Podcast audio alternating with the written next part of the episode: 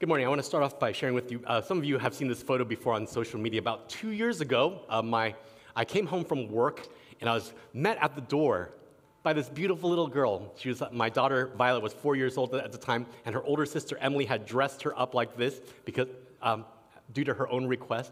And she met me at the door and asked, "Daddy, will you marry me?" I know, even now when I think about it, my heart nearly like feels like it's bursting. And I had to gently explain to her, honey, I'm sorry, daddy's already married. And she's kind of like, to who? And I was like, to mommy. And, and so we went through this whole process of questions that she had, which was great. We had these hard conversations. Okay, then can I marry my brother? And uh, trying to explain to her, well, uh, without getting overly complex and weird, uh, he's already part of your family. And so your husband is going to be someone that loves you, that loves Jesus, um, that you're going to add to your family. So your, your brother is already part of your family. You want to add someone new to your family. And so we went through all these questions, and of course, we got to this point like, okay, when I, when I get married, well, is, is my husband going to live with us? And I was kind of like, hmm, well, the way it works is that you will leave here and start your own home and your own family. And that, this was my favorite moment other than the greeting at the door, she comes and wraps her arms around my legs, just hugging me. I'd rather leave him. I want to stay with you. And I'm just like, yes, I'm doing my job right. no, that's not doing your job right. But I find that uh, after do, having served in about 20 years of ministry, uh, that uh, adults likewise continue to have similar questions or confusion about things like relationships, singleness, about marriage, about divorce. And that without the rudder of scriptures to guide us, we tend to get caught up in the currents of our culture and what the world says about our relationship issues. And so this morning I want you to turn in your Bible to 1 Corinthians chapter 7. We are in the middle of this series called Clear, where we're learning in a world of confusion and conflict to see life through the countercultural lens of the gospel, the good news about Jesus. Uh, if you're here for the first time and you don't own a Bible, we have Bibles right underneath the chairs in front of you, and those are free gift to you. If you don't own one yourself, take that home, and that's what they're there for. Otherwise, the scripture is going to be right up on the big screen as well. And we know in this series we've been seeing how the apostle Paul he's writing to this church to remind them instead of being blinded by the values of this world, to see clearly through your identity in Christ that as you're loved, forgiven, transformed through the cross, that He will guide you and grow you into holiness and unity together. These were the dual themes that we've been talking about this year, something that makes us distinct from the world. And then He shows us practically what that looks like, lived out in things like issues of division and divisiveness, conflicts, sin. And last week we talked about sexuality. And today, Paul's going to take some time out you can see it's kind of like a Q&A session. The, the Corinthians have asked all these questions, and so he's going to answer their questions about sex and marriage. Now, what I want you to hear is this is not a comprehensive guide, a Christian guide to marriage, but instead these are very specific issues that came up in their culture, in their church at that time. But let's see how it might relate to us today. 1 Corinthians chapter 7 verse 1. Now, concerning the matters about which you wrote, it is good for a man not to have sexual relations with a woman, quote unquote, but because of the temptation to sexual immorality, uh, each man should have his own wife and each woman her own husband. The husband should give to his wife her conjugal rights, and likewise the wife to her husband. For the wife does not have authority over her own body, but the husband does. Likewise, the husband does not have authority over his own body but the wife does. Do not deprive one another, except perhaps by agreement for a limited time, that you may devote yourselves to prayer, but then come together again, so that Satan may not tempt you because of your lack of self control. So let's stop right there. What's happening is uh, in the culture of Corinth, sex outside of marriage, remember, for those of you who were tracking with me last week, sex outside of marriage is completely acceptable accessible, and it's even considered spiritual through the practice of pagan worship with prostitutes. And we talked about this last time.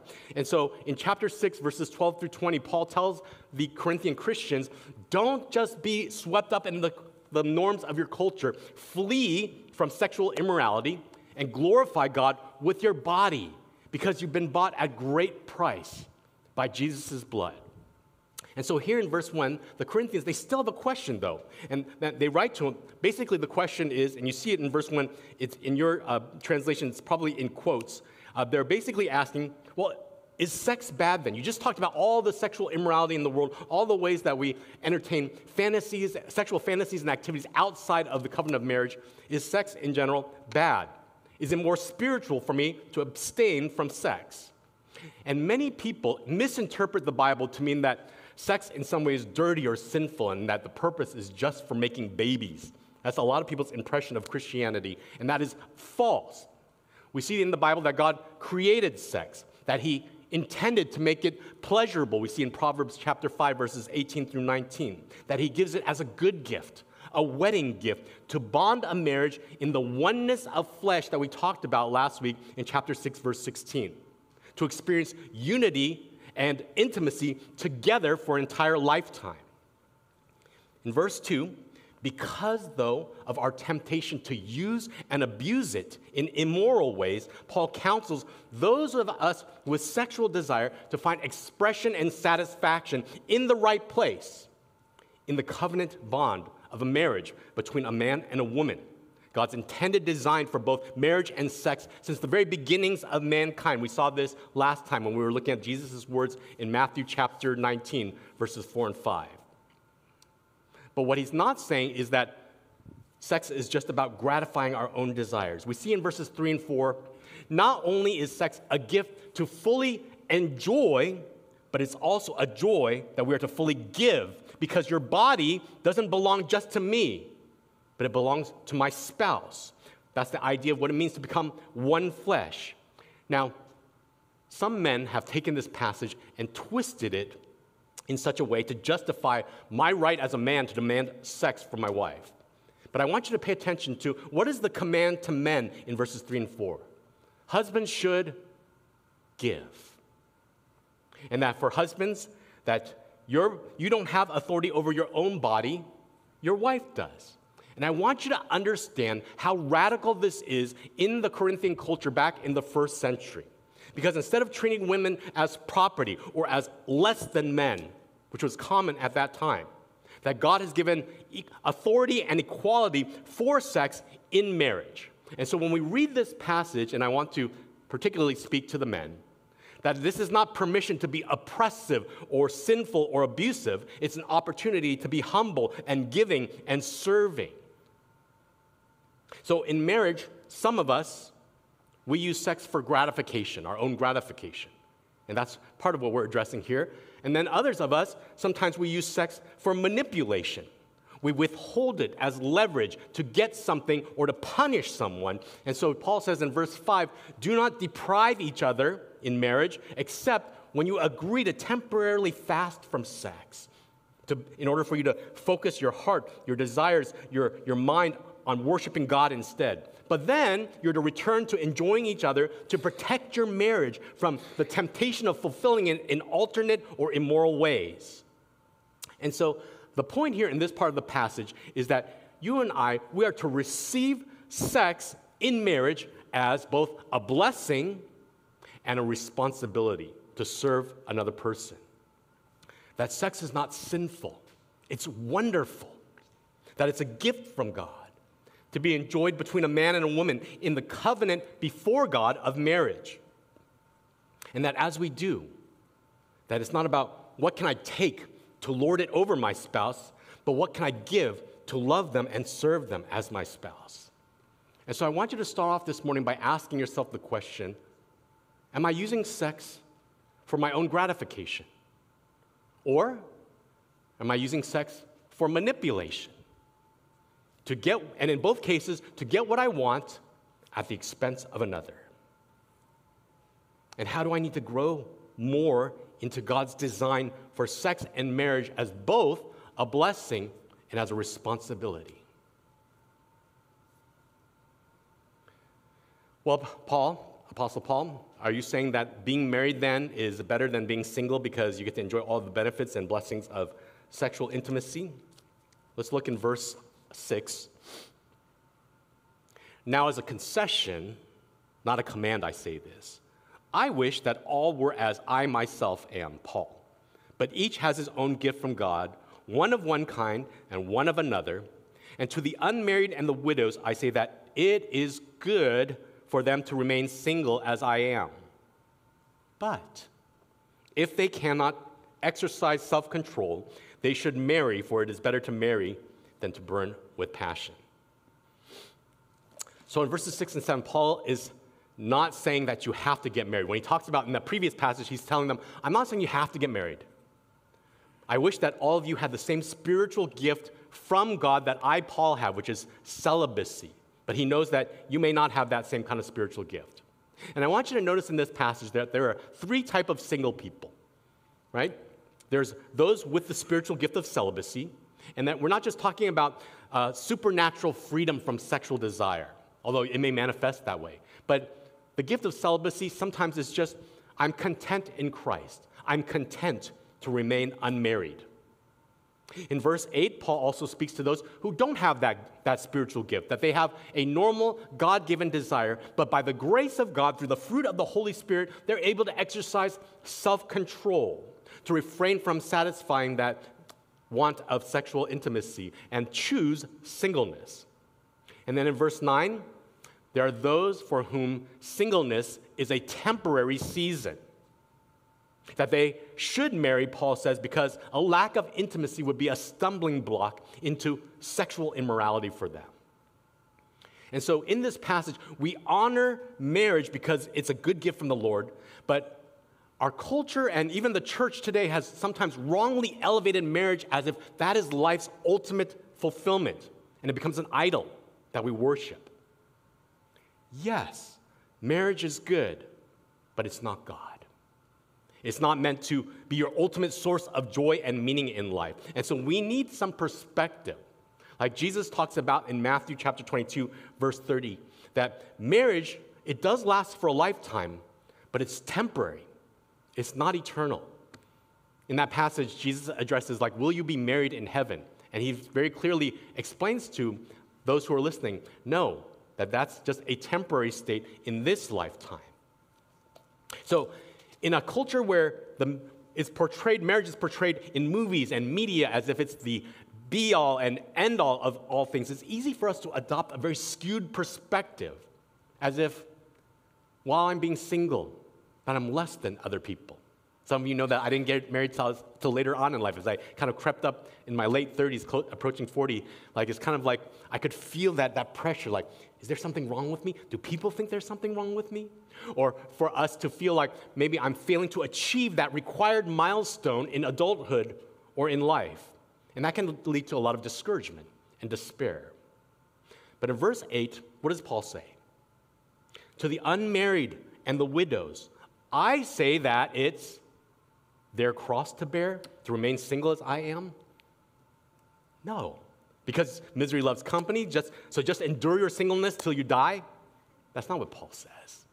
He says that I say it is good to remain single as I am, that it's noble, that it's valuable, that it's beneficial, that it's honorable. And so I want you to see that the Bible tells us marriage is not to be an idol and singleness is not a curse. That just as marriage is a good gift from God, so is singleness. And so the point in the second section of Scripture is whether you are called to singleness, you chose singleness, you're temporarily single, we want to receive singleness as a good gift from God. And we need to all agree on that as a church. And we'll talk more about this next time in the next passage about how in singleness, a blessing it is that we get to love and serve God. But what we want to recognize this morning is that singleness is not emptiness, it has purpose to it for kingdom pursuits without the distractions and complications that come along with marriage. Okay, Paul, so singleness is good too. But if you're saying that it's spiritually advantageous to be single, then should I get out of my marriage? This is what the Corinthians are asking, not me, all right? Verse 10. To the married, I give this charge, not I, but the Lord. The wife should not separate from her husband. But if she does, she should remain unmarried or else be reconciled to her husband. And the husband should not divorce his wife. To the rest I say, I, not the Lord, that if any brother has a wife who is an unbeliever and she consents to live with him, he should not divorce her. And if any woman has a husband who is an unbeliever and he consents to live with her, she should not divorce him. For the unbelieving husband is made holy because of his wife, and the unbelieving wife is made holy because of her husband. Otherwise, your children would be unclean. But as it is, they are holy. But if the unbelieving partner separates, let it be so. In such cases, the brother or sister is not enslaved. God has called you to peace. For how do you know, wife, whether you will save your husband? Or how do you know, husband, whether you will save your wife? So in verse 10, Paul talks about in marriage between followers of Jesus, he says, there is a very clear command from God. This is not Paul's opinion. He says, this is the Lord, not I. A command from God, not Paul's opinion do not divorce. And we see from Jesus in Matthew chapter 19, verse 6 it's because there's this oneness bond of marriage that we talked about last week. And he Jesus says, What God has joined and bound together in a covenant, covenant, let no man separate.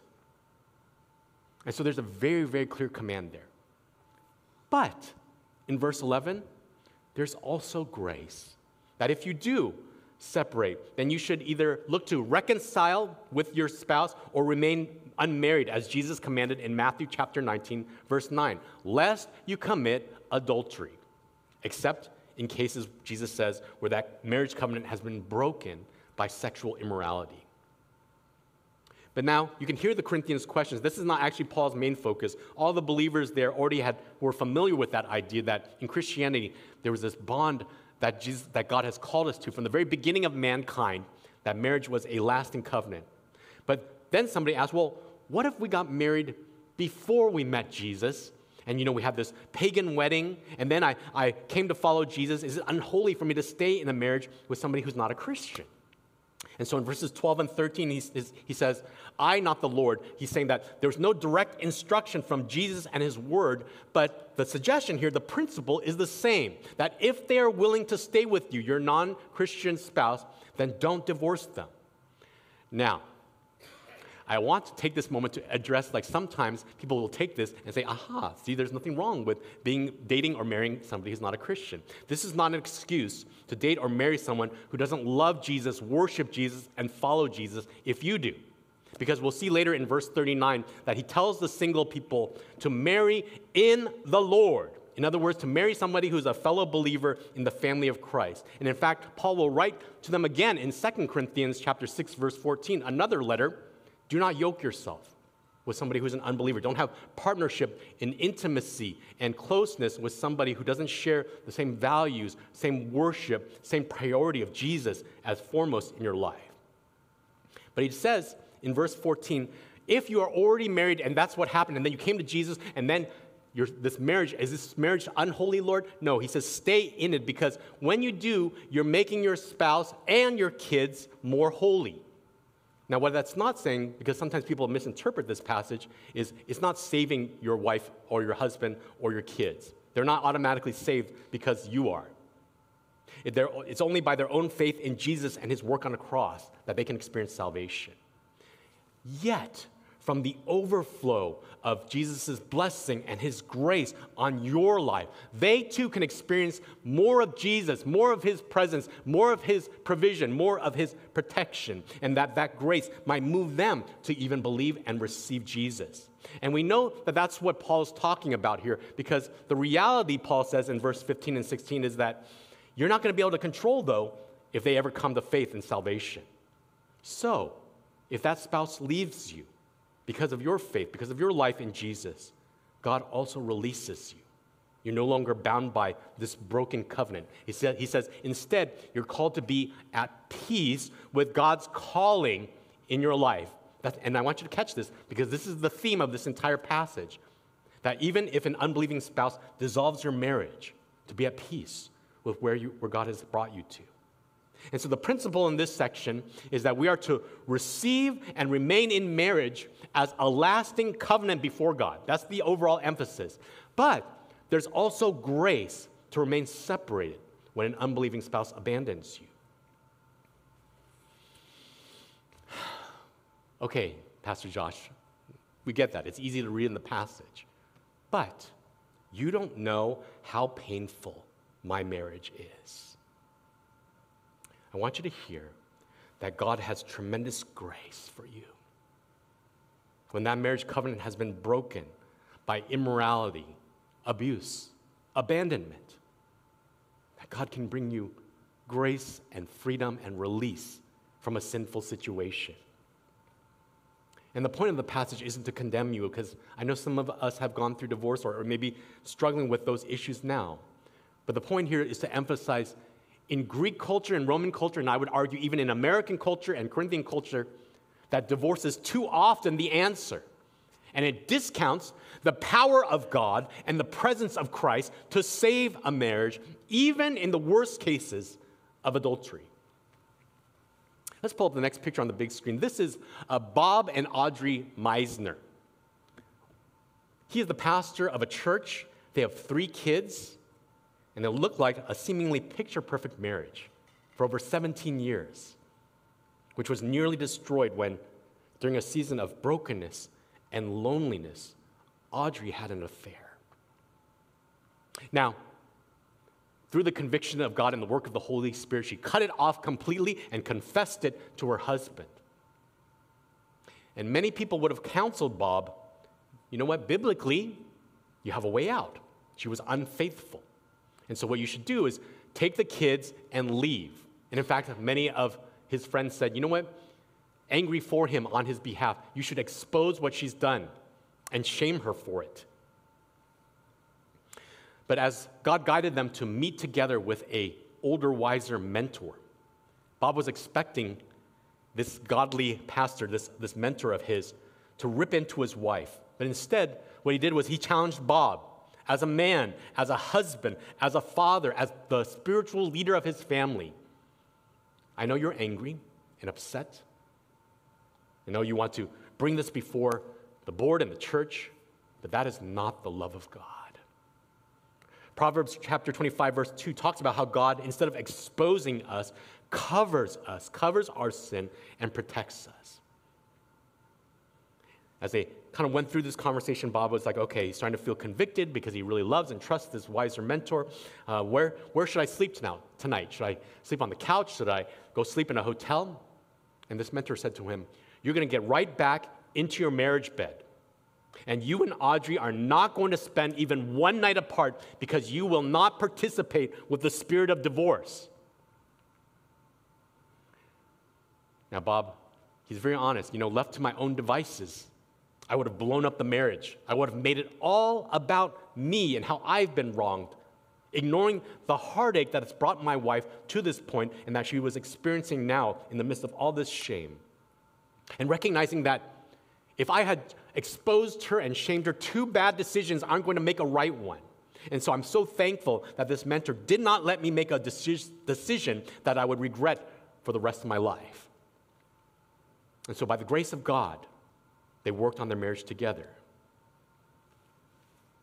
But then things took a turn for the worse.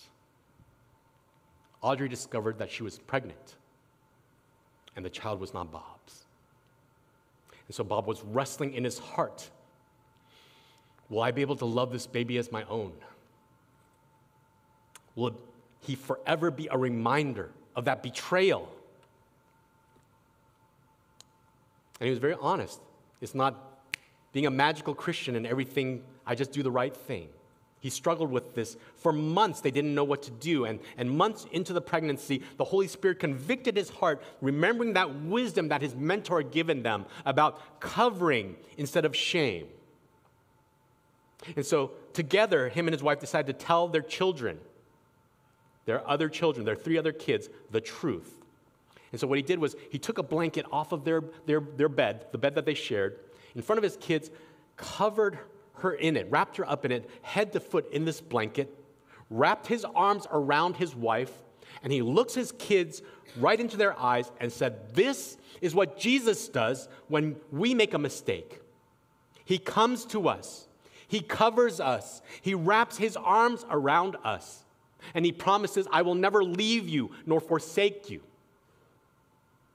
And so he spent several minutes speaking the, his love and devotion for their mother, his wife, that we belong together. I am not going anywhere. We are a family. And then a few days later, little Rob Meisner was born. They named this baby, who was not biologically his son, after Bob.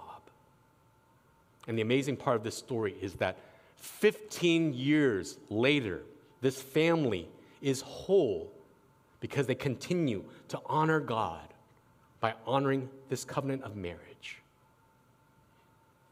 And so I want to encourage you between believers, if you are two believers in a marriage, you need to take, you know that if you're in premarital counseling with me, I talk about this frequently. You need to take divorce out of your vocabulary. You need to make a ruthless commitment to stop trying to fix and control your spouse and instead surrender them to the care and conviction of God. Let God do the surgery. And instead, you come before the Lord and you give Jesus permission to, to perform spiritual surgery on your heart, on your habits, on your sin so that the focus is less on, did I marry the right person? And more on, how do I become the right person? And so I want to challenge you. How do you need to honor God? By honoring the marriage covenant. And how do you need to honor God? By honoring your covenant, by honoring your spouse.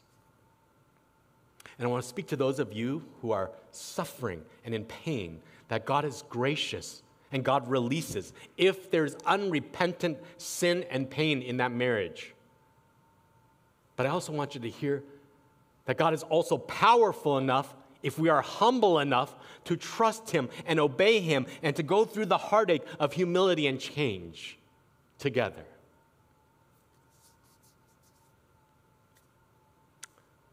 Okay, Paul. Starting to get a picture, a little bit mixed up not sure, marriage better, singleness better. You said they're both good.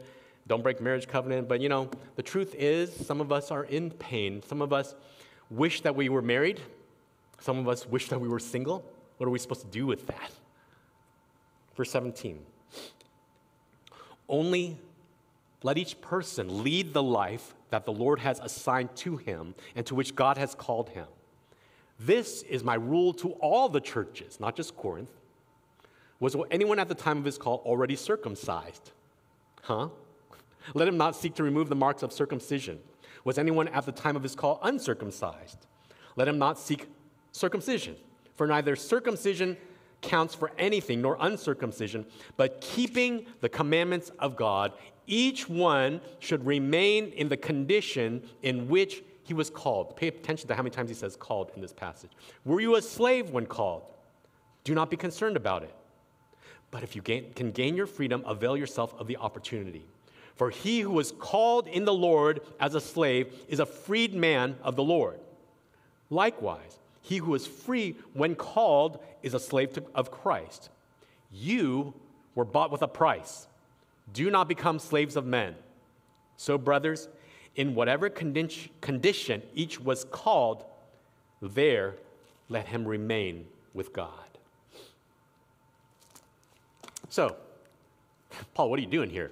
Seems like you took a wrong turn down uh, towards Tangent Town. But he is still addressing this issue that the Corinthians are asking Would my life be better if I changed my marital status? If I became married or if I became single? And Paul says in verse 17 to lead the life that God has assigned to you, that God has called you to. And I want you to understand what's happening here is kind of a summary of all the questions the Corinthians are asking is if I change my temporary external conditions, would that help me be closer to God? Would that make my life more fulfilling? They're changing, they, they want to know, Paul, can you tell us about changing our temporary external conditions instead of living out their internal and eternal identity in Christ where they're already called, wherever they're already called?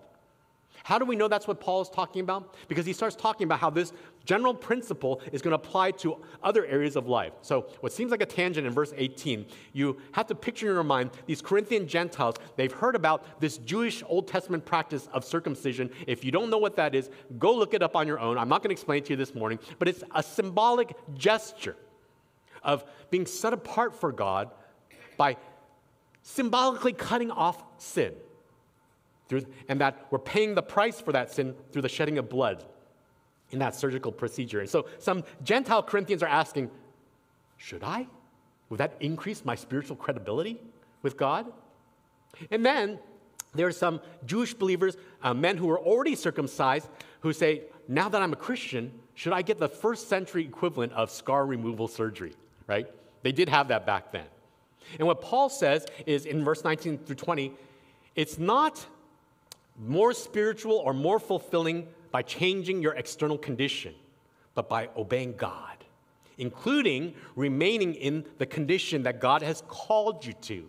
That somehow in that situation, whatever situation you're in, that circumcised or uncircumcised, that you can discover a God sized purpose in living for Jesus, living out Jesus where He has already placed you. You catch that? Not changing the external conditions, but because of your internal condition in Christ, being able to be where you're already at. And so he gives another example, right? In verse 21 and 22. This is not kind of random Paul stuff. He's saying, not only is life not about your religious ritual status of circumcision, it's not all about your social status, about whether you are slave or free. Because if you are a slave, you are free in Christ. If you are a freedman, you are servants and slaves to Christ. And so that in Christ, you, whether a slave or a freedman, are treated as equal. One is not more valuable than the other. And unlike historical inaccuracies of interpreting, interpreting or twisting scripture, this is not saying that slavery is acceptable. Because Paul says, if you have the opportunity to be free, take that. Because verse 23, Jesus has already paid it all. He's already bought back your life at an enormous redemption price at the cross so that people belong to God, not to other people. And so there is grace to be legally free in this life. But remember that you are ultimately free forever in the life to come in Christ.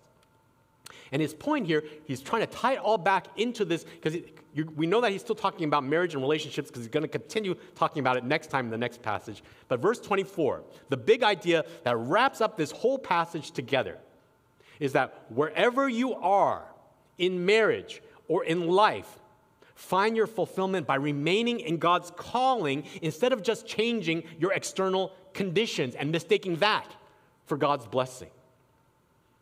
That if I'm just married, then I'll be fulfilled. Then I have, then I know I'm closer to God. If I was just single again and not weighed down by all the complications and mess of a sinful spouse, then I would be closer to God. I'd be experiencing God's blessing. Now, you should be kind of hearing this this way. If you're anything like me, it sounds a little bit like, well, that's just your lot in life. You just got to suck it up for Jesus. That's not what Paul means. He's trying to tell us that there's dignity and value, and the purpose of your life is not fulfilled in being married or in being single, in dating or in divorce. It's found in Jesus, who we are in Christ, what we have in Christ. And so the real question is are you finding your fulfillment in Him? Are you willing to trust Him and follow Him into the place that He has already called you? There's a man named uh, Glynn Wolfe. He died alone in Los Angeles, uh, age 88. No one ever came to claim the body. In fact, the city had to pay for him to, to have his body buried in an unmarked grave. Now, that's pretty sad, but it's not unusual in big cities um, where people tend to fall through the cracks. But what is unique about this man was that he holds the Guinness Book of World Records, he holds the record as being the most married man in the world. What I mean is that he has gone through 31 marriages. So I want you to picture this 31 times he was asked, Do you take this woman to be your lawfully wedded wife, forsaking all others for as long as you both shall live? 31 times, Glynn said, I do. But it never quite worked out that way for him, did it? And in this news article I read, he left behind a number of living ex wives, 40 children, innumerable grandchildren, and even some great grandchildren. And yet he still died alone. No one ever claimed his body. You see, this man spent his entire adult life hunting for happiness by oscillating back and forth between marriage will make me happy. Nope, singleness will make me happy. Nope, marriage will make me happy. He was looking for something that he never found. And he ended up dying alone. So I want you to be honest with yourself a little bit this morning. Fill in this blank. When it comes to what do you think about relationships? If I only had, fill in the blank, in relationships, then I'd be fulfilled. If I only had romance, if I only had independence, if I only had a companion, if I only could have a fresh start, then I'd be fulfilled. But what you'll really discover is the same lesson as Glynn that you will never be satisfied by that. Marriage and singleness, they're both good gifts from God. But changing your relational status on social media is not the answer. Really, Jesus is. Because instead of changing what's temporary and external, he transforms us with what's internal and eternal. He became a man who lived sinlessly, died sacrificially, rose victoriously to give us a life that is better, that is fuller, that is forever with Him if we will trust and follow Him. Even, or should I say, especially, in the relational space that you find yourself today. So, how do you need to humble yourself to God's will and God's word? Many of us say that we're followers of Jesus, that we're Christians. And yet, our mentality when it comes to relational status or marital status is that, well, I can't just respect God and then do whatever I want, pursue whatever I want, date or divorce whoever I want. It's not just that I make family plans and then ask God to bless it, but in humility, in dependence, in trusting Him as a good Lord and Savior, do I seek Jesus and His calling in whatever relational situation that I find myself today. I want you to be clear about marriage. It's wonderful. You get to enjoy the blessing of sex and then to be the blessing by loving and serving your spouse. It's not better than singleness. In singleness, where you get to enjoy and invest more in Jesus and his kingdom without the distractions and complications of marriage. It is holy. Uh, if you're single, you cannot date somebody who's not a Christian and then convince them that Jesus is the most important thing in your life as you willfully disobey him. It is lasting. It's a covenant that binds us, that we make with God, not just the other person, for a lifetime. But it's also gracious. When that covenant's been broken by immorality and abandonment, God can and does release people. But whatever relational condition God has called you to. Remember, your dignity, your value, your purpose in life is not fulfilled in being married, in being single, or being divorced. It's found in Jesus. And so I dare you to follow him into wherever he has placed you. And maybe you'll find that he is a faithful, fulfilling God forever. Would you bow with me in a word of prayer? Heavenly Father, we thank you for the power of your word. It is sometimes very hard to hear.